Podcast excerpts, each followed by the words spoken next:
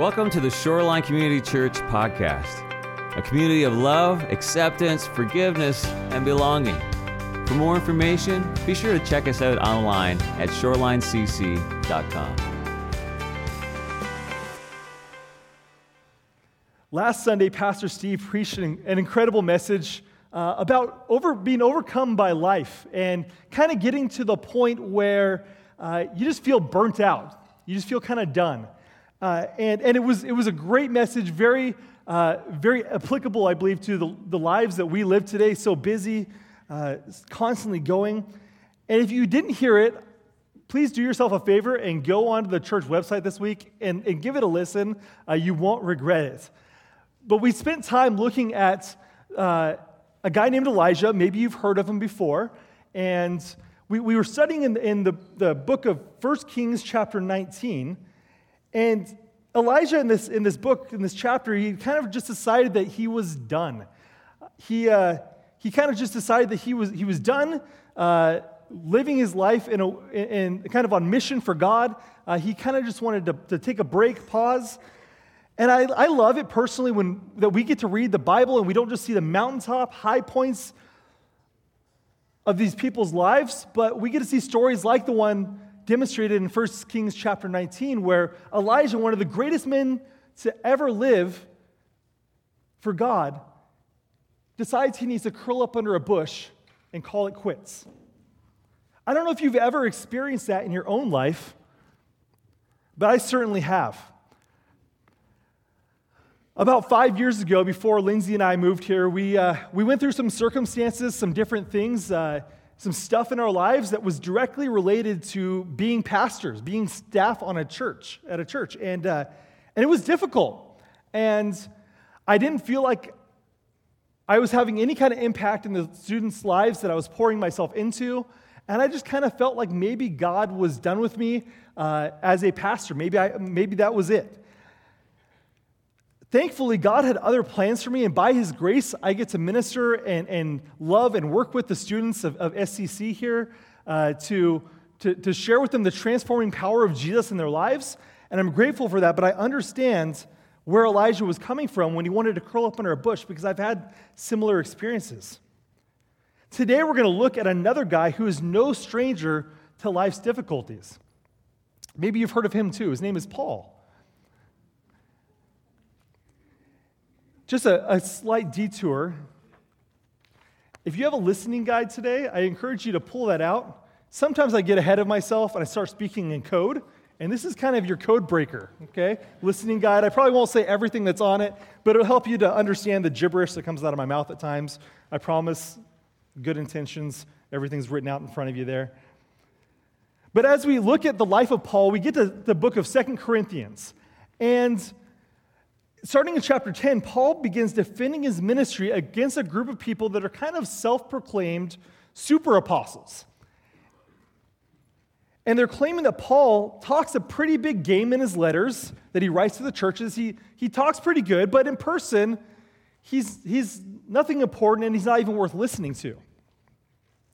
These super apostles built themselves up by claiming to have many elaborate spiritual visions and revelations and at the same time, they continued to discredit Paul by telling everyone that he must not be as close to God as they were.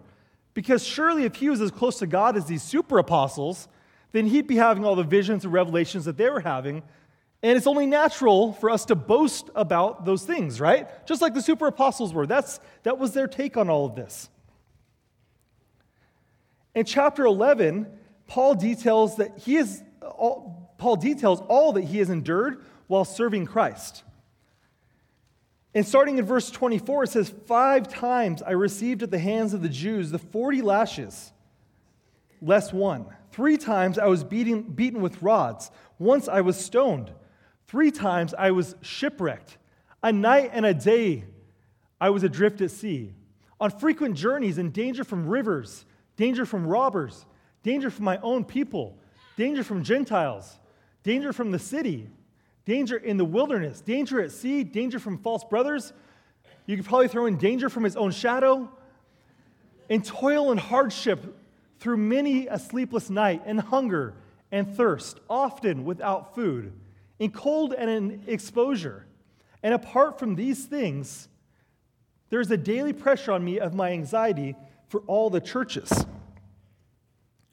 If living life for Jesus was supposed to be sunshine and lollipops, somebody forgot to tell Paul. He just missed the memo. Maybe it went to his junk email box folder or clutter, but he missed it.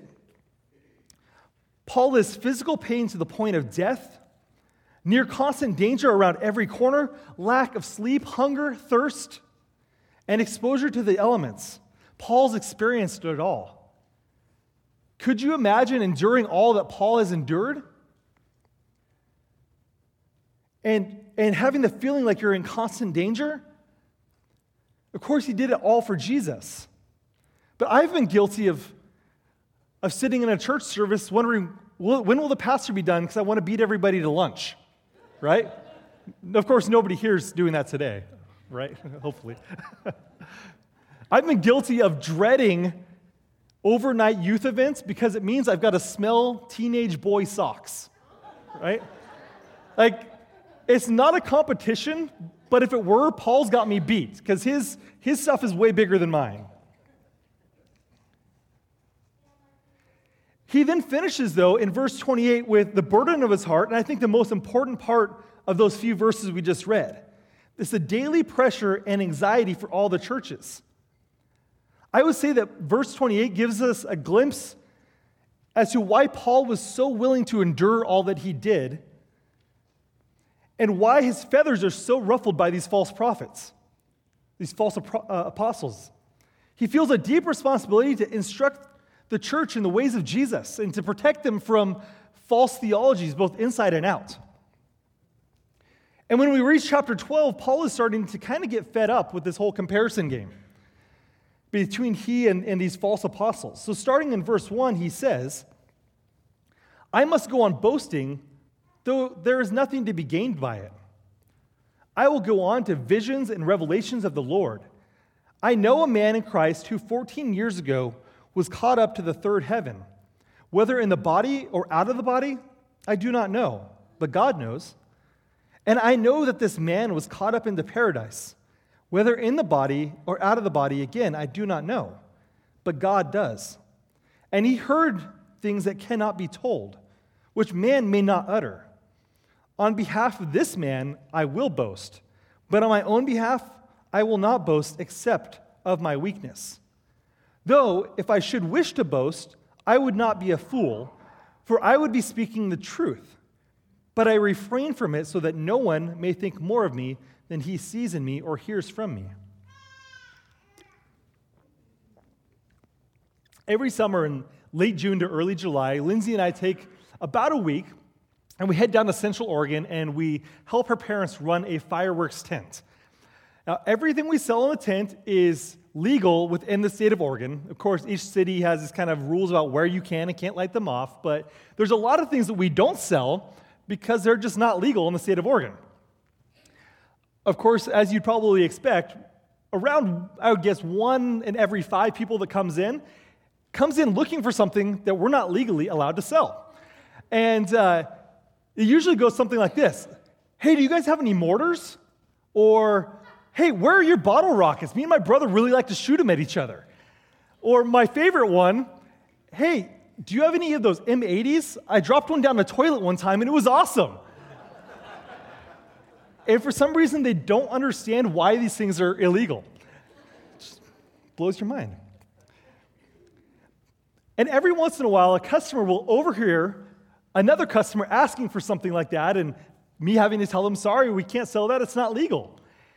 And this customer that overhears the conversation kind of nonchalantly walks over.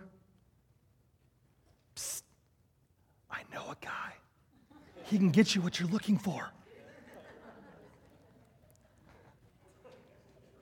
come on. Like, nobody knows that that's not, you're not the guy that you're talking about. Like, everybody knows that, right? It's not a secret. And that's kind of what Paul's doing here in the first part of chapter 12. He says, Yeah, I know a guy. He had a vision of heaven. I'm not sure if it was in his body or out of his body, but he heard some stuff that I'm not allowed to repeat. Paul, we all know You're that guy. Okay? No secret.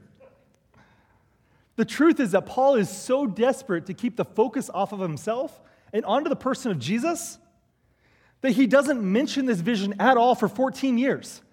And then it's never recorded again after this. And even right in the middle of chapter 12 here, when he does talk about his vision, he only talks about it in the third person because he's so desperate to keep the attention off of himself and onto Jesus. So he continues to say in verse 7 so, keep, so to keep me from becoming conceited because of the surpassing greatness of the revelations, a thorn was given me in the flesh, a messenger of Satan to harass me, to keep me from becoming conceited. Three times I pleaded with the Lord about this, that it should leave me. So, Paul's rebuttal to the super apostles is basically hey, look, yeah, I've had some visions, I've had some, some revelations, I've spent time in the presence of God but it was so great that I can't repeat what it was. And it was so great that it accompanied a thorn in my flesh to keep me grounded, to keep me conceited, uh, so that I wouldn't think too highly of myself. When we think of a thorn, we often think of something that might slip into our shoe as we're walking, or maybe a blackberry bush that pricks us as we're reaching for the fruit. And all those are not, although those are not enjoyable experiences, I would say they're probably pretty minor inconveniences. The truth is, though, that that is not what the word thorn in this, pas- this passage is referring to. The word thorn in this passage is referring to something that looks probably a little bit more like this.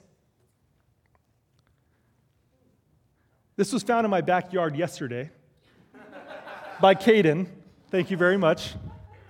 We were chipping away some rock, and he found a, a railroad spike. But the word that, that's used in this passage, that's translated as thorn, more closely resembles something that describes a sharp tent stake or a pointed stake.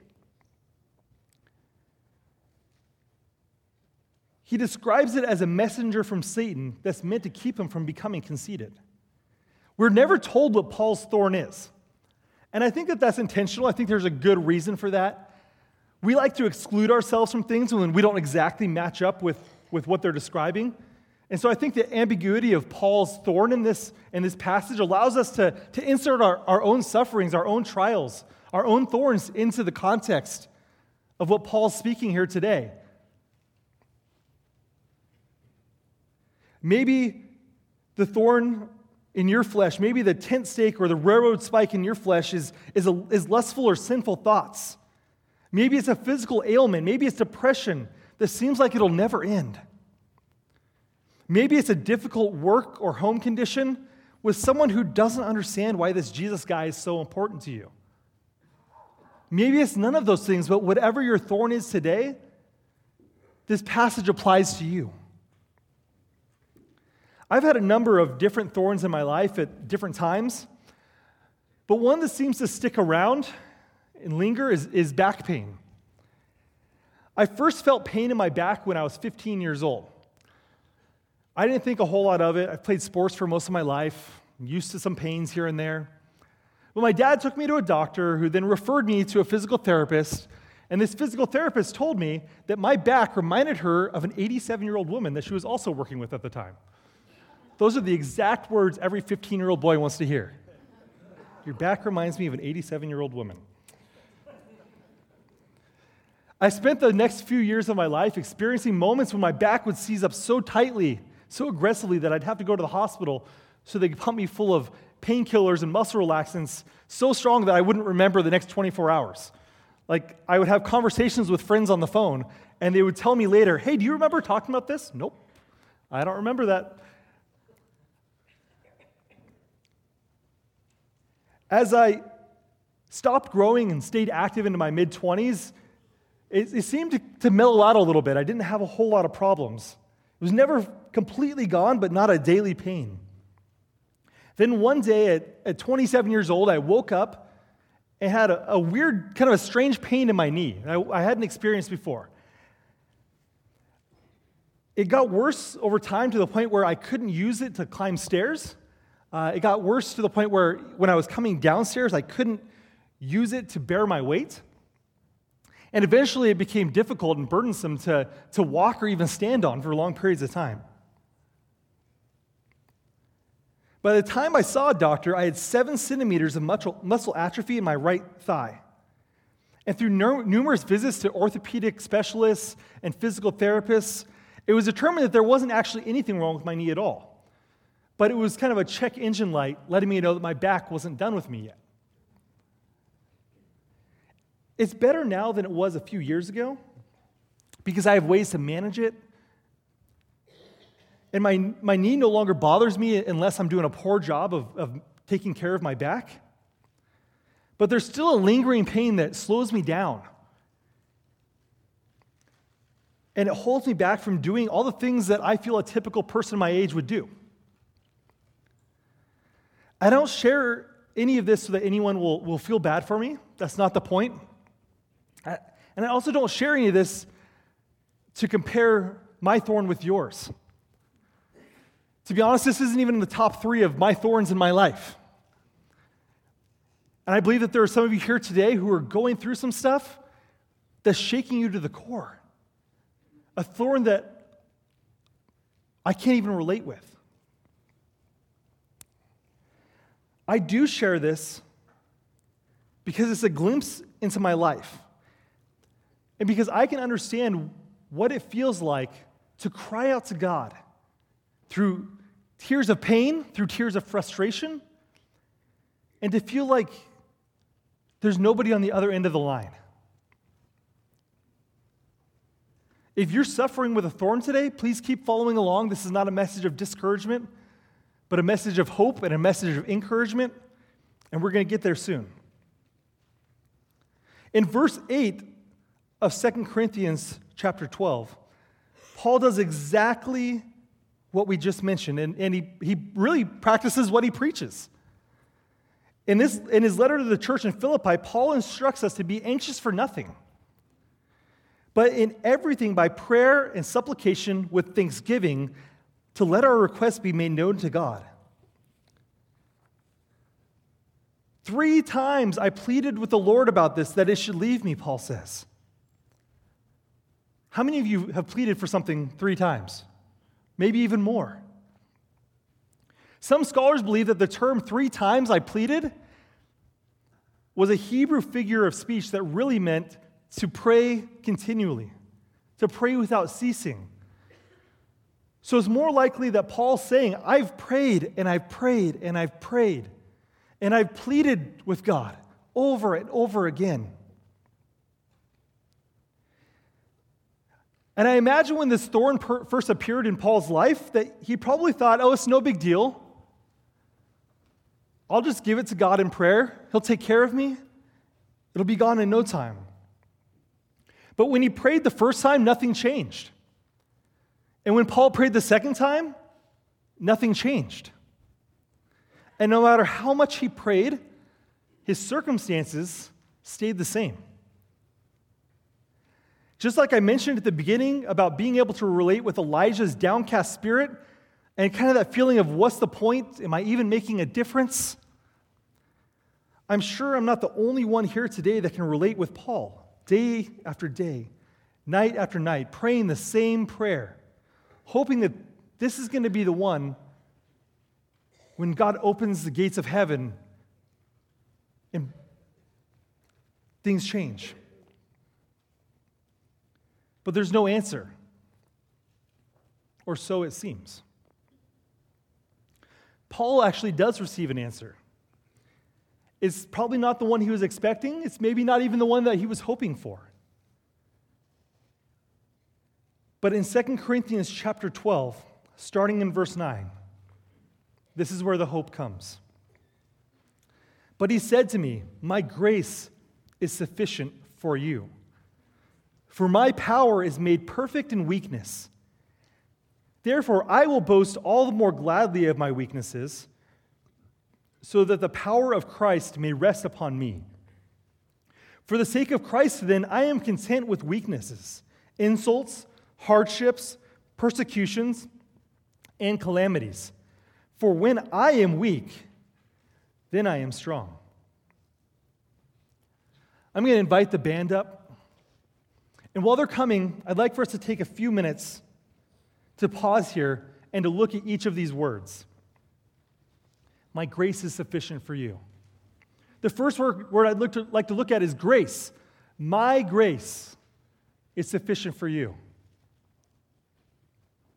Grace is the unmerited favor and love of God in action in our lives. It's what we see in John chapter 8 when Jesus looks up from drawing in the sand and says to the woman caught in adultery, Where are all your accusers? Neither do I condemn you. Now go and sin no more. That's grace.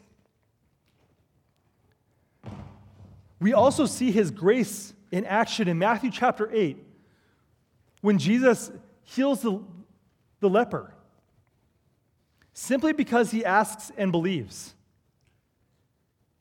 If you read through the Word of God, if you read through the Bible, especially in the New Testament, in the Gospels, you'll see time after time, the grace of God put into action. He loves us and He's pleased by us. Now, He might not always take pleasure in the things that we say or the things that we do, but as a good, good Father, He's pleased with us because we're His children and He loves us. Grace is a free gift that God gives us, but we have to receive it. His grace is enough for you. The only question is do you believe it and will you receive it? The second word I want to focus on my grace is sufficient for you. The power of the grace is in whose it is. It's not my grace, because I would fail you. It is the grace of Jesus Christ the Son of God, who took the burden of my sin and your sin and paid the price for it once and for all. He defeated gra- the grave and he defeated death. He made the greatest sacrifice and he paid the highest price for you. So, is he going to fail you now? He's already done the hardest part. My grace is sufficient for you. Charles Spurgeon wrote, It is easy to believe in grace for the past and the future, but to rest in it for the immediate necessity is true faith. Believer, it is now that grace is sufficient. Even at this moment, it is enough for thee. It can be so easy to look back at times in the past when, when God's grace was sufficient for us. It can be almost as easy to look into the future with a confident hope that His grace will be sufficient for us when the time comes. But what about right now? Well, that's the hard part. Right here, right now, the grace of Jesus is sufficient for you. The fourth word is sufficient. We live in a culture that idolizes the self made man and teaches that the only person that you can really, really, truly rely on is yourself. However, that's completely contradictory to what the Bible has to say because his power is made perfect in our weakness.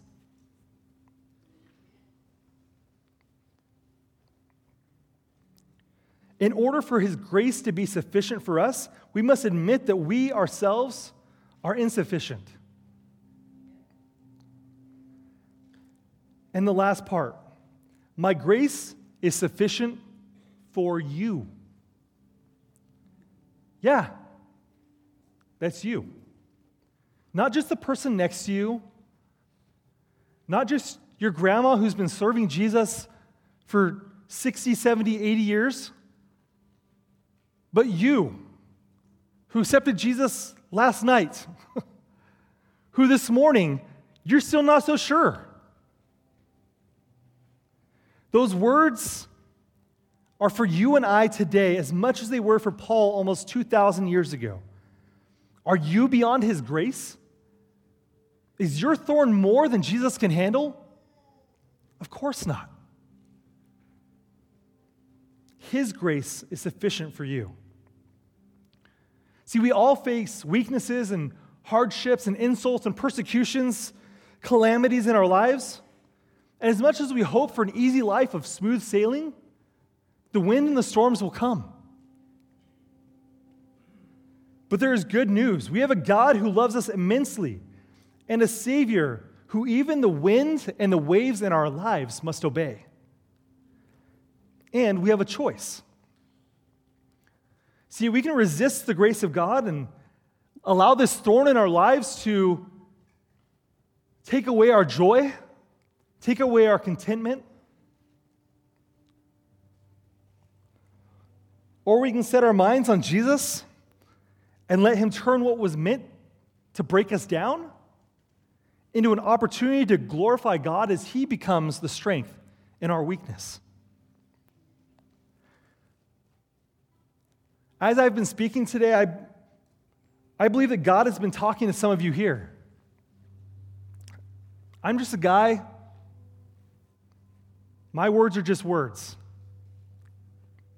They might penetrate your ears, they might make it into your mind, you might wrestle with them and think about them. But when God speaks, it cuts straight to the heart.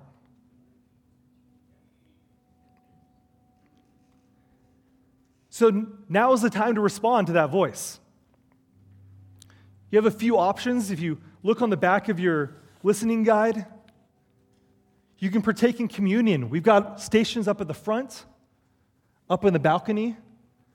Just an opportunity to reflect upon the body that was broken for you, the blood that was spilled for you. Yes, for the forgiveness of your sins. Yes, so you can stand before God with the righteousness of Jesus, but because His grace is sufficient for you. You can also pray. We're going to have prayer teams that are going to find their, their way to the side. And these are people who love Jesus and love you. Those are the qualifications. And they would love to spend some time praying with you today. Whether that's to accept Jesus into your life, whether that's to recommit your life to Jesus, whether that's to talk about a thorn or a struggle in your life, that you want somebody to come alongside you and, and pray along. You can journal, write out a prayer or a journal of reflection I'm not a journaling type person, but guess what? When I journal, it's one of those powerful things I do because it's not natural to me. And it allows me to process my thoughts in a way that I don't normally. You can head to the prayer walls, write down a, a prayer or maybe even a praise of a thorn that's been in your life that you can reflect on now and realize God is sufficient. God has been sufficient. As you're responding in those ways, or with your voice as, as you sing along with the worship band in just a moment, I encourage you to reflect upon the questions found on the back of your listening guide. What is a current thorn in your life? And you, have you been actively talking to God about it? We don't just pray because the Bible tells us to pray. It's not just a checklist. We can check the box and say, okay, I did it for today. But we have a God that cares for us intimately. Yeah, He already knows the things that are going on in our lives before we ever talk to Him about it, but He wants to talk with us, He wants to have conversation with us. How do you respond when God seems silent to your prayers? It's so easy to get angry, to get frustrated when it seems like God's not paying any attention. But to take a step back, to trust that His grace is enough for you. It can be difficult. What portion of the my grace is sufficient for you that we, we looked at as we broke, broke it down word for word is the most difficult for you to accept? Sometimes it's just the for you. It's easy to, to read through passages like this and think, oh, that's great for somebody else. Oh man, I need to go tell this person about it because they really need to hear that His grace is sufficient for them. But it's sufficient for you too. And where are you weak and need to rely on God's strength? My prayer would be I'm weak everywhere. And that I need God's strength for everything. Let me pray for us real quick, and then I encourage you to respond in some way to God's voice in your heart today. Lord, we're so grateful that you didn't just send Jesus into this world to, to die for us so that we can spend eternity in heaven with you. Yeah, that's a part of it. That's great. But you desire to have a relationship with us right here and right now. Lord, you desire to be active in our lives, to, to extend your grace into the darkest corners of our hearts, in the darkest corners of our world. Lord, I pray that we would start with us as we reflect upon your grace in our lives. My grace is sufficient for you. Lord, let us start with ourselves, work on ourselves. But as we, as we grasp this grace that is so abundant, Lord, let us not keep it for ourselves, but share it with those around us. The world knows nothing like your grace. Let us be the light and the salt everywhere that we go. We love you so much. We thank you for the ways that you speak to each and every one of us because we're your own children. We pray these things in the name of your Son, Jesus. Amen.